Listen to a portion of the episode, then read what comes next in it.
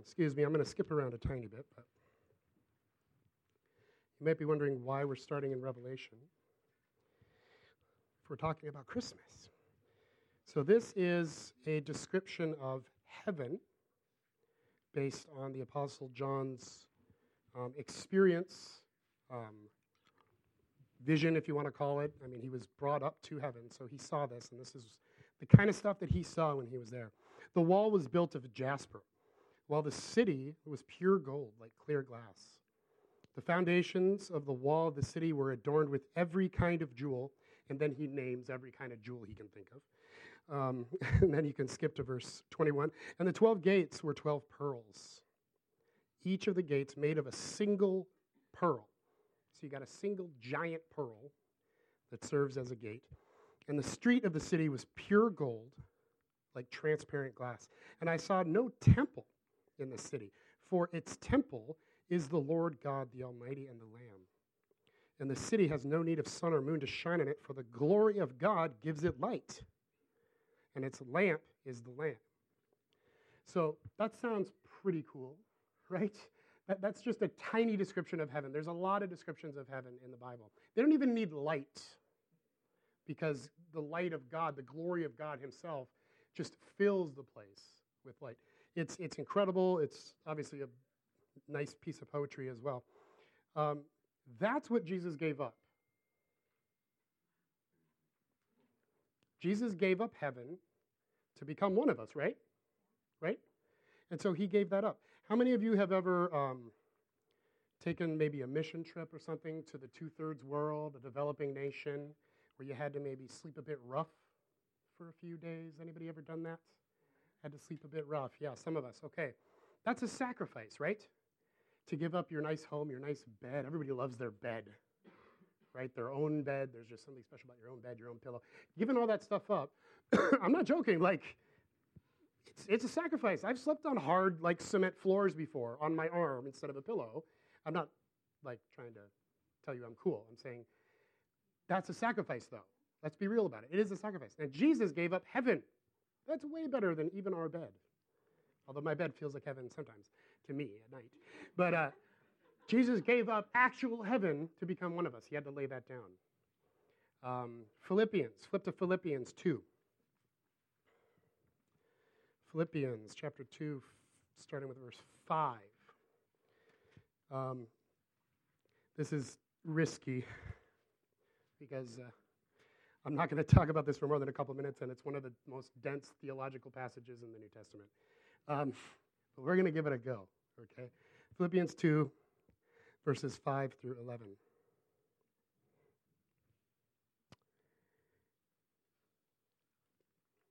Have this mind among yourselves, which is yours in Christ Jesus, who, though he was in the form of God, did not count equality with God as a thing to be grasped, but emptied himself by taking the form of a servant. Being born in the likeness of men, and being found in human form, he humbled himself by becoming obedient to the point of death, even death on a cross. Okay, so, in order for the incarnation to take place in the first place, just for it to be possible, certain things had to happen. Okay? God the Son had to give up some stuff in order to become a human being, for the incarnation to take place. And that's, that's what it talks about when it says he emptied himself. Now, now, what did he empty himself of? What exactly are we talking about here? Well, before we talk about it, understand Jesus, the man Jesus Christ, was fully man, fully God at the same time, right? We know that. And so Jesus was 100% God. Just as much as he was God when he was in heaven, before he gave that up to come, he's just as much God on earth when he is also a human. How can you be 100% human and 100% God at the same time? I don't know. That's the miracle of the incarnation. But in order for it to be possible, Jesus had to give up some aspect, qualities, powers, if you will. In a comic book world, that maybe makes more sense to some people. Give up some of his powers, superpowers, God powers, in order to make the incarnation possible. For example, but that doesn't make him in any way less God, right? If I lost my ability to see, I wouldn't be any less Nate, right? I'd still be Nate. I just can't see right now, right? And so Jesus had to give some stuff up. Not his nature, not who he was, not his essence, but some of his glory, some of the aspects of his glory. Specifically, we learn in the Old Testament, Exodus 33 and other places, that a human being can't look at God. We die, literally. To see God in the fullness of his glory is too much for our frail human bodies to handle. We would die. Moses begs God, let me see your face, let me see your face, please, in the fullness of your glory. And God says, I'm sorry, that's not possible. That it's just impossible. It would kill you. I love you, and I don't want you to be dead. So I'm not going to answer this prayer. Okay? And so imagine Jesus showing up in the fullness of his glory. What's going to happen? He will kill everyone near him.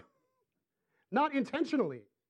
Just the fact of God's glory is so powerful, it is incompatible with human, humanity. Okay?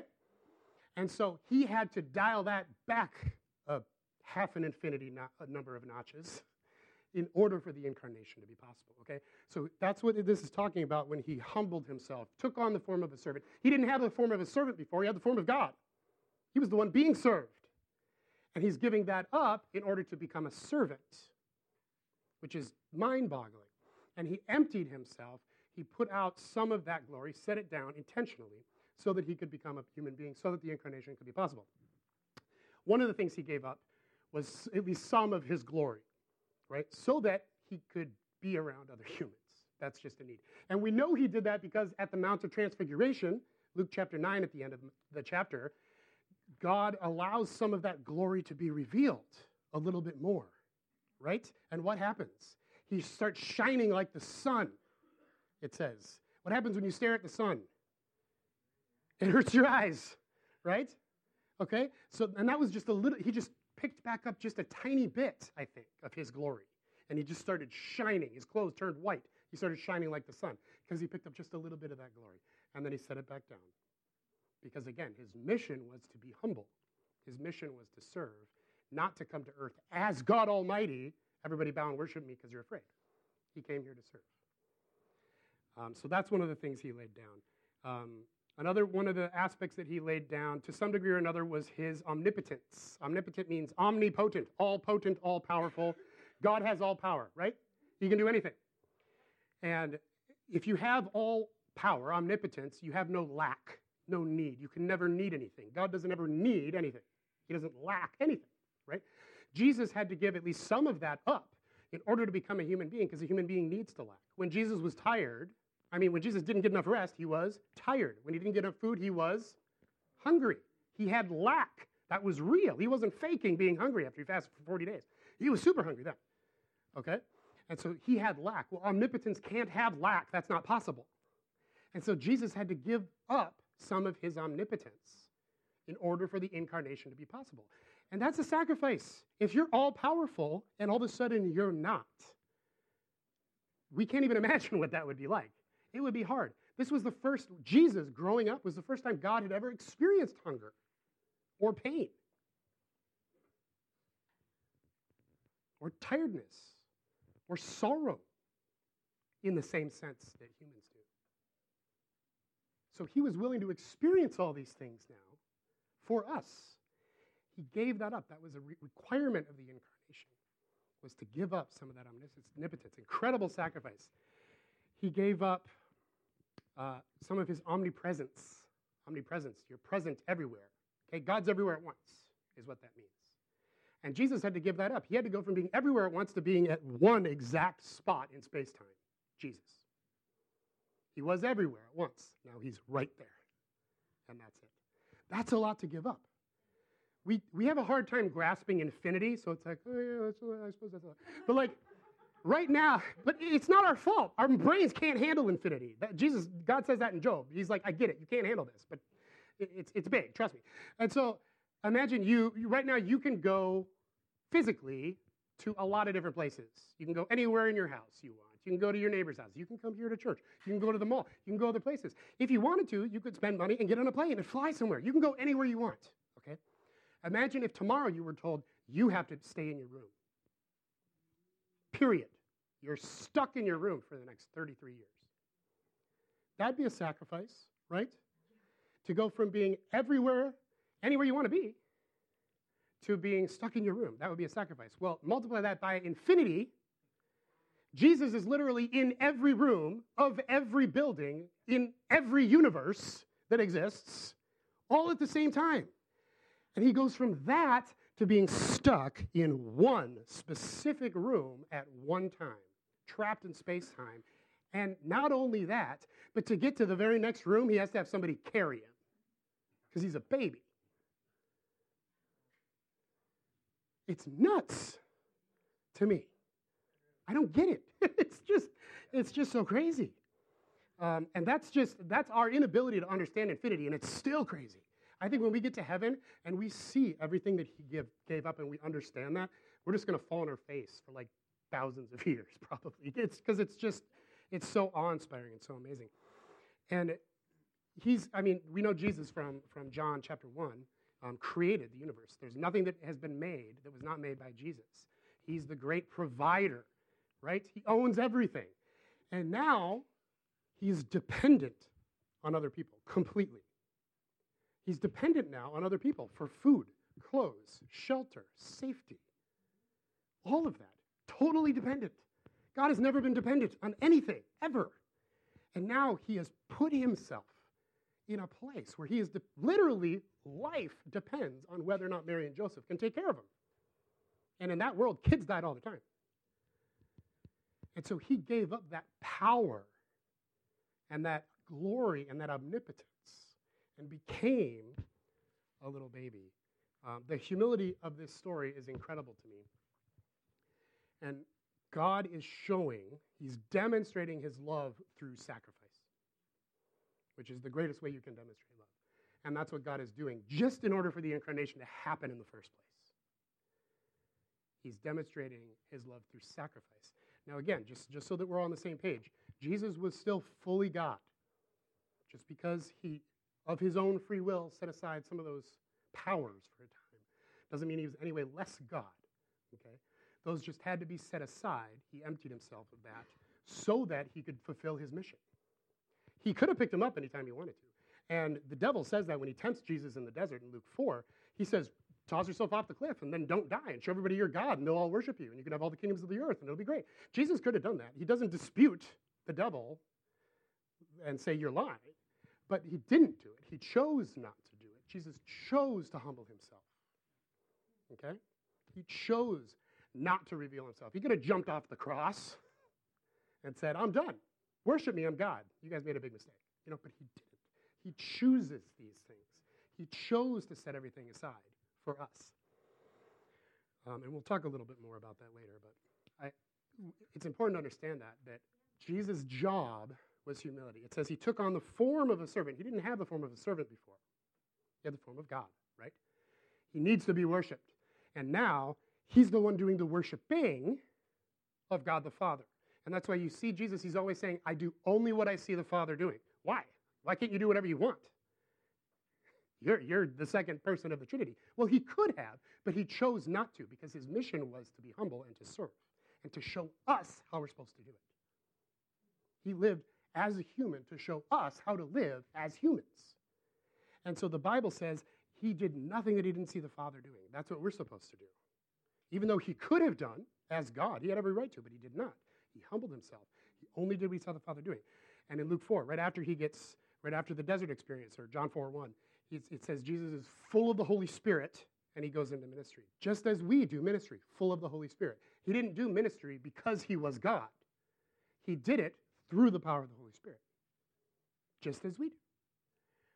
So Jesus didn't heal people and prophesy and do miracles and cast out demons because he was God. He did it because he was full of the Holy Spirit, a human full of the Holy Spirit.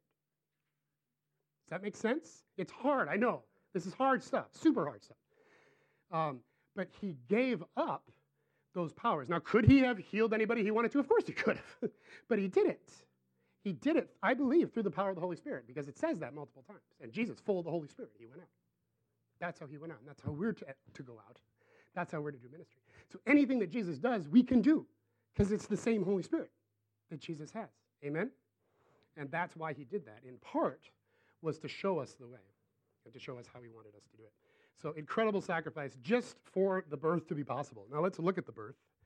Everybody knows where that is. Luke 2. Um, Luke chapter 2. Now, again, I don't want to seem like I'm harping on this, but sometimes when we know stories so well, they can lose its, their meaning a little bit. Okay? We all know the, the, the birth story so well. And so we have to challenge ourselves sometimes to try to read it with fresh eyes. Maybe read a different translation. Maybe listen to it instead of read it, or something to challenge ourselves to try to look at it from a new perspective so it doesn't just get old. Because um, scientists have proven that once you know something really, really well, the thinking part of your brain shuts off. Like when we say the Lord's Prayer, the thinking part of our brain is not working. We're reciting, it's a different part of our brain. The thinking part of our brain shuts off, so we don't think about what we're saying. And that can be a problem, right? And so sometimes we know a story so well that we don't really think about it. And I want to think about this. I'm not going to read it, but we are going to go through it here. So the setting is Israel. Israel was called Palestine by the Romans. It was a Roman occupied place, which is not a good place to be. Um, the Roman Empire was terrible. okay? They have 100 different words for killing. There are 100 different Latin words for to kill because they had so many different creative ways of killing people. And they loved it. Murder was their favorite thing. And they did it really well. Better than the, the, the Roman army was better than any army until Napoleon. And Napoleon was so good because he based his army on the Roman army. That's a lot of time to be the best. Okay, they were incredible at what they did. And they conquered Israel. They took it over, they ruled with an iron fist. Okay, and the people in Rome, which is just a city, it's not even a country, it's just a city, they don't tax their own citizens because they found that if they tax their own people too much, they get ornery and they're just tougher to deal with, and that's annoying. So they don't tax their own citizens much, they just tax everybody else that they conquer. And so when you're an outlying province like Palestine, Israel, you, you get taxed into poverty, literally. It's nuts, okay? So this is an oppressive system. They're a lousy government. They're fun to study. I studied them in, in school. I was an ancient studies major. And, and there are things to admire, the aqueduct, some other things. Um, but they were evil, evil, horrible. Um, they had uh, government sponsored orgies as part of their religion, multiple of them throughout the year. I mean, terrible things. They sacrificed people still. They pretended they didn't, but they did. And, and so, t- terrible, terrible stuff. God looks down at that and he says, What a perfect place to bring my son. Right? That's not how we would think. What would we think? Fire and brimstone, burn them all, right? That's what I would think. And God thinks, no, this is perfect place for me to bring my son. I hear people talk about America and how lost we are and how terrible things are. And the government is so bad and the church is so lax and, and blah, blah, blah, blah, blah, blah, blah, how terrible it is. And, you know, I just can't wait to see God judge us and give us what we deserve. You know, I, I hear people say stuff like this all the time. And I'm like, I agree with most of the first stuff you said about things being bad. But what that means is that God is going to send revival because that's who God is and that's how He works. When things are terrible, we cry out to Him and He saves us. That's why He's called the Savior, right? He saves us. And so we may, we may think our government is lousy, but uh, Joseph and Mary, they had it a whole lot worse. And so he has no choice here, no choice but to leave his hometown and go to Nazareth, which was the town of his fathers, in order to pay taxes. And so he has to stop working, be out of work for months in order to have the privilege of going and paying a whole lot of money, probably a year's worth of salary. So he doesn't work for several months in order to give over a year's worth of salary. He was already poor. You can see how this is problematic, right? Very problematic. But they don't have a choice. If they don't do it, done. Totally done if they don't do it. So they're proceeding to, to Bethlehem. Nazareth is up here, Bethlehem's down here. It's 90 miles, 90 miles of mostly wilderness. Okay, it's not a super fun trip. They're going to Bethlehem, which fulfills Micah 5 2, that Jesus would be born in Bethlehem. So they're on their way to Bethlehem. This isn't a great journey, 90 miles, in the best of times. But if you're pregnant, it's really not a fun journey. If you're really pregnant, it is dumb to do this. Okay? My wife's an OBGYN. I asked her, would you tell what would you tell a patient who said, So I know I'm full term, but my husband and I are going to take this 90 mile trek on donkey back in the desert through the wilderness. It'll take about a week.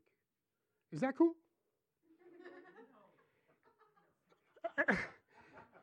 Sarah's like, no, not cool. Against medical advice, okay?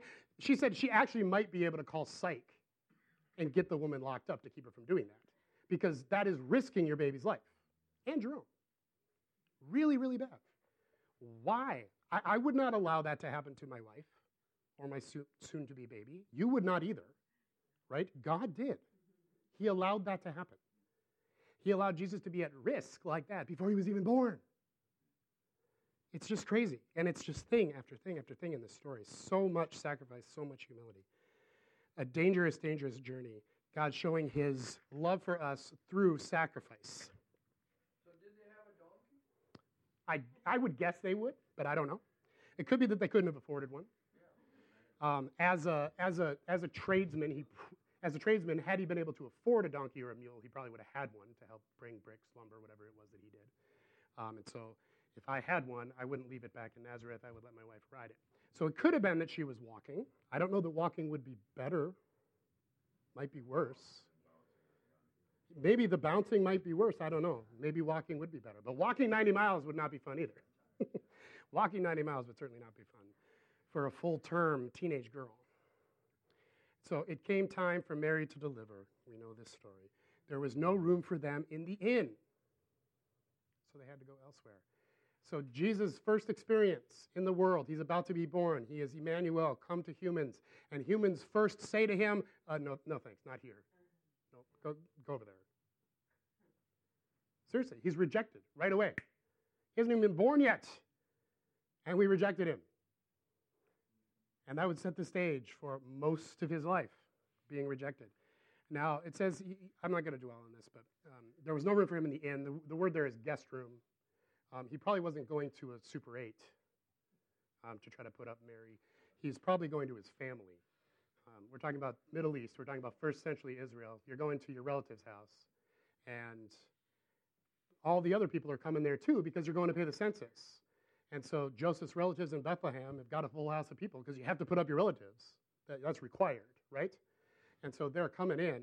And um, this is how I picture the story going. They come to Joseph's relative's house. Hey, Uncle Ebenezer, how you doing? I don't know why I picked Ebenezer. It's in a, Chris, it's in a Christmas song, that's why. Um, and they say, Oh, Joseph, it's so great to see you. And they kiss and they hug and everything's great. They're like, I didn't even know you were married. I didn't even know you were married and now you're about to have a baby. Oh, this is so wonderful. This is so amazing. Uh, yeah, we're not actually married yet. What? What are you talking about? You're not married yet. You're about to have a baby. Don't be crazy. Well, uh, it's this thing. We're, we're, we're betrothed, but we're not, we're, we're not actually married. Oh.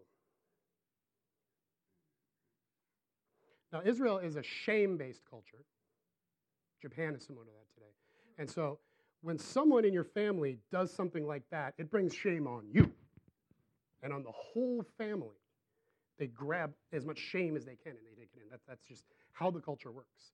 And so, by showing up to the relative's house, they're bringing shame on everybody okay? I think the no room in the guest house was Joseph's relative saying, We ain't got room for you. You can stay outside in the barn. Or maybe in the entryway to the house, sometimes they'd have the animals sleep in like the first room of the house, and there'd be a manger there. That happens today in Uganda, a lot of places. They'll keep the goats inside during winter or whatever. Um, and so I think that's what was happening. I think this was discrimination based on the fact that they were unwed parents. And what's Joseph supposed to do? Oh, no, no, it's okay. I'm not the father.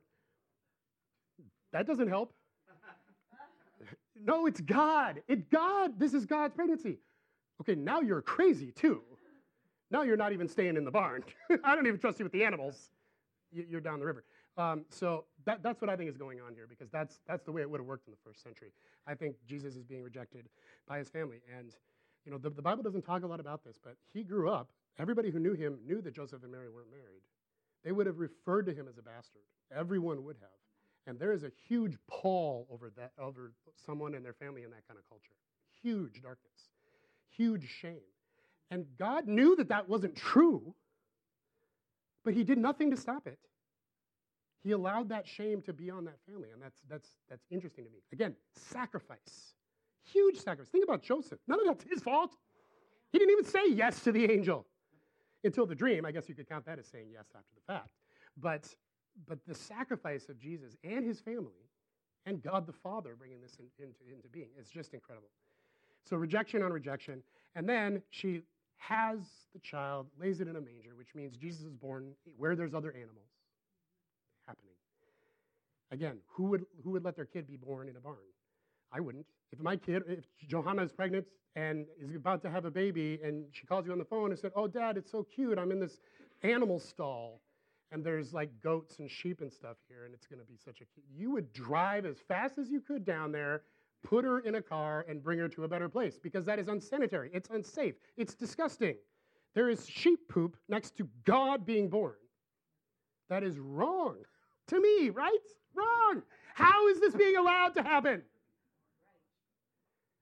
It's, it's crazy. It's just crazy. But God lets that happen.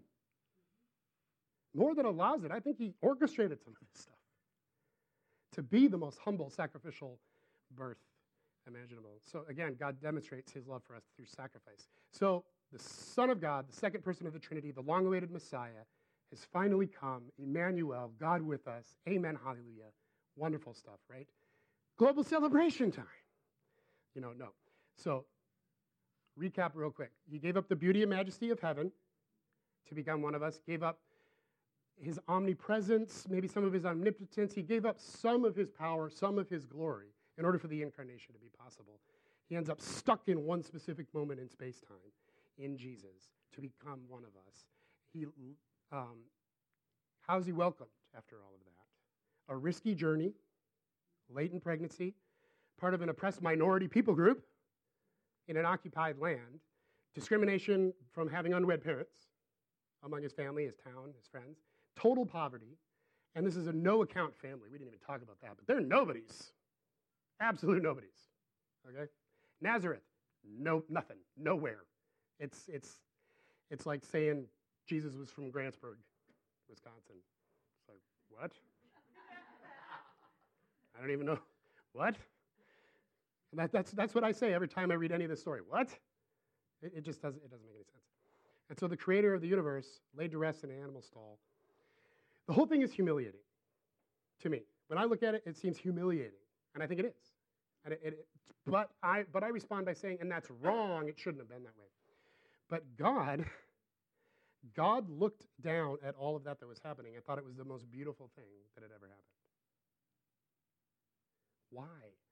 Why do I think it's incredibly inappropriate and God thinks it's so beautiful? It's because God understands that the greatest form of love is sacrificial love. And that by sacrificing so much to become one of us, by sacrificing so much in the birth itself, God is demonstrating his love for us. The birth of Jesus was the most loving thing that had ever happened in the universe. And it's still number two, in my opinion, right after the cross. Um, to put it in perspective, I think, I think that's what God was saying. I think he was demonstrating his great love, and he's also trying to demonstrate a point. He was making a point to the world because he knew that you know, we, we would all be here learning about Jesus so far later. Um, he was making a point to the world. Um, I talked about Israel being part of the Roman Empire. So, so here's the Roman Empire. It goes way over this way. They own a lot of stuff. And over here is the Parthian Empire, which used to be Babylonia and, and Persia It's called the Parthian Empire now. And those empires meet in Israel. Israel is on the extreme eastern front of the Roman Empire. And so those giant superpowers, the giant global superpowers of the day, they meet right there at Israel. So they're on, they're on the front lines in terms of war, which is constantly happening between Rome and Parthia. Constant war. The, the leaders of these two great nations call themselves the King of Kings. That is how they refer to themselves. The Roman emperor refers to himself as the King of Kings. The Parthian emperor refers to himself as the King of Kings. Meanwhile, tiny Israel here in the middle, the real King of Kings is being born. Right? So you see the juxtaposition there. And imagine how the Roman emperor would be born. Imagine how Rome would treat that. This is the new heir, or the Parthian emperor. This is the new heir to the throne. The new king of kings has just been born. They would throw the biggest party ever. You'd have every tr- everyone who's ever seen a trumpet would be out playing a trumpet, and there'd be feasting, and there'd be mandatory celebration, and it would be just the craziest thing. Everybody in the empire would know that the new king had been born. Everyone. Everyone in the, in the enemy empire would know that, oh, he's got an heir. There's a new king of kings. Everybody would know. Meanwhile, here's the king of kings, the real king of kings being born, right in the literal midst of all of that. And there's nothing. Only people who hear about it are shepherds. Shepherds are nobody. Everyone hates shepherds, by the way. They were like the lowest caste of society, other than like maybe lepers. Shepherds weren't allowed to testify in court. Okay? They were ritualistically unclean. They were considered untrustworthy. So the shepherds couldn't say, hey, Jesus is born legally. They weren't even allowed to do that. But God had to show somebody. the angels had to tell somebody. They were just, we got to tell somebody. This is too amazing. We can't handle it. And so God's like, okay, you can tell, you can tell some shepherds because they can't, they can't shout it from the mountaintops, you know. And so the angels tell them. And so somebody found out, but it was just them. The absolute opposite. No fanfare, no nothing. So the huge discrepancy there between what's happening in the world and what God is doing in the middle. And so he's showing a, a point. He's trying to make a point to the world that true power is expressed through humility, not through violence. That real strength is humility, and real love is sacrifice. And he's demonstrating that, I think, in a very powerful way. And this is the God we serve. This is the lengths he's willing to go to for us to be able to join his family. Uh, it's incredible. Um, and of course, that same humility is echoed at the crucifixion. Right? Jesus allows himself to be tortured, humiliated, brutally treated, and murdered by his enemies. He allows that to happen. Sacrifice humility. He chooses to allow that to happen to himself. He could have stopped it. Obviously, he could have at any time. Anytime he could have jumped off there, instant zap, nailed all the bad guys, you know, made himself 2,000 feet tall so that everyone could see him, and then had them all bow down and worship him. He could have done anything he wanted to. He's God. But that's not why he was here. He was not here to be glorified as God. He was here as a servant for us. And so he allowed that to take place in that extreme humility. And Jesus could have been born the way I think he should have been born in the greatest palace ever, you know, with like, there, you don't even have to make a feast. Food just grows out of the ground spontaneously everywhere because God was just born, right?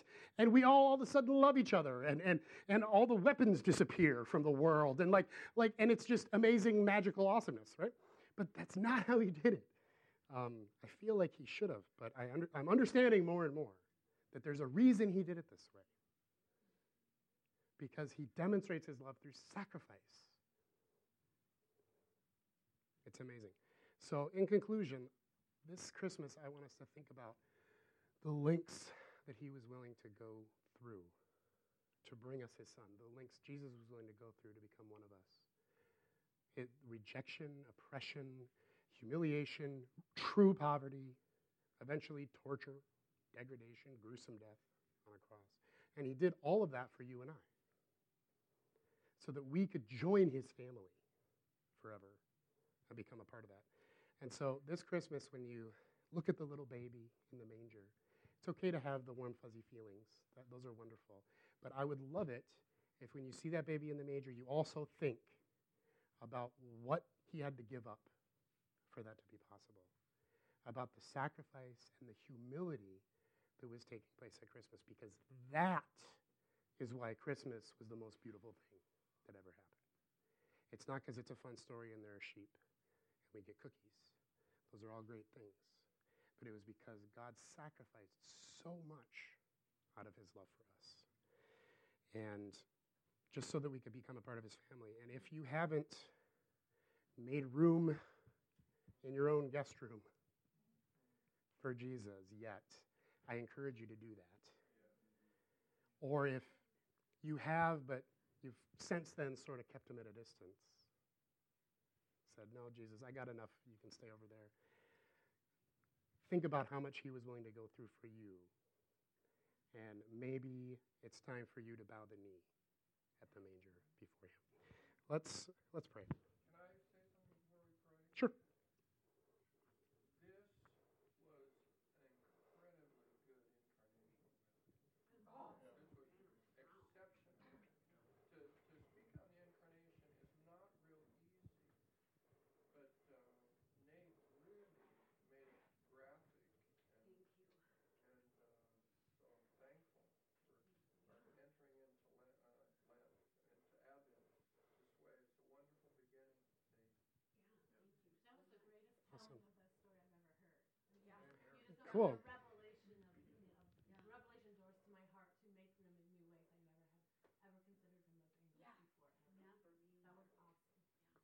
Well, we could. We have a couple minutes. If you want to take a couple minutes to discuss, we could discuss for a couple minutes.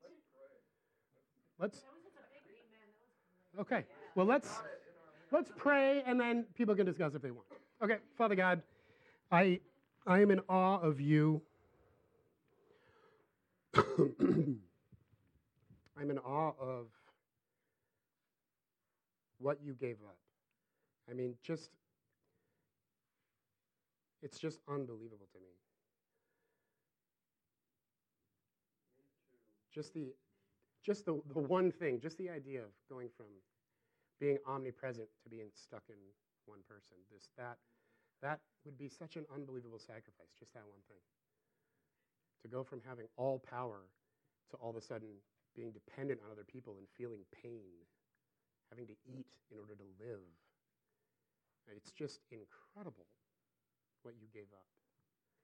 And the, the humble way you chose to be born just it boggles my mind. It literally just blows me away. I can't even handle it. But I know why you did it. and Lord, we want to say thank you. And I pray that you would help us to appreciate it more than we do. I pray that you would help us to appreciate how much you've given up for us. I know as a parent, I can understand the idea of your kids not appreciating how much you've given up for them, how much you've sacrificed, what you've done, how much work it took, and how much more have you given up for us, have you sacrificed for us. And so I pray, Lord, that you could help that hit home this year for us, and that we could just be in awe of you, just in awe of the lengths you were willing to go to for us, just to bring us into your family. And what a worthy sacrifice you were and you made. We thank you for it. Help us to be more thankful this Christmas season. And I pray that we can help to spread that awe to people around us, to our friends and family. And that if things get tough or stressful or, or something like that over the next few weeks, that we would remember what you did, what you sacrificed for us, and that we would choose to be more humble in our lives to reflect that incredible quality of humility that you that you express as strength. Pray that you would bless all of us throughout this week. In Jesus' name, amen.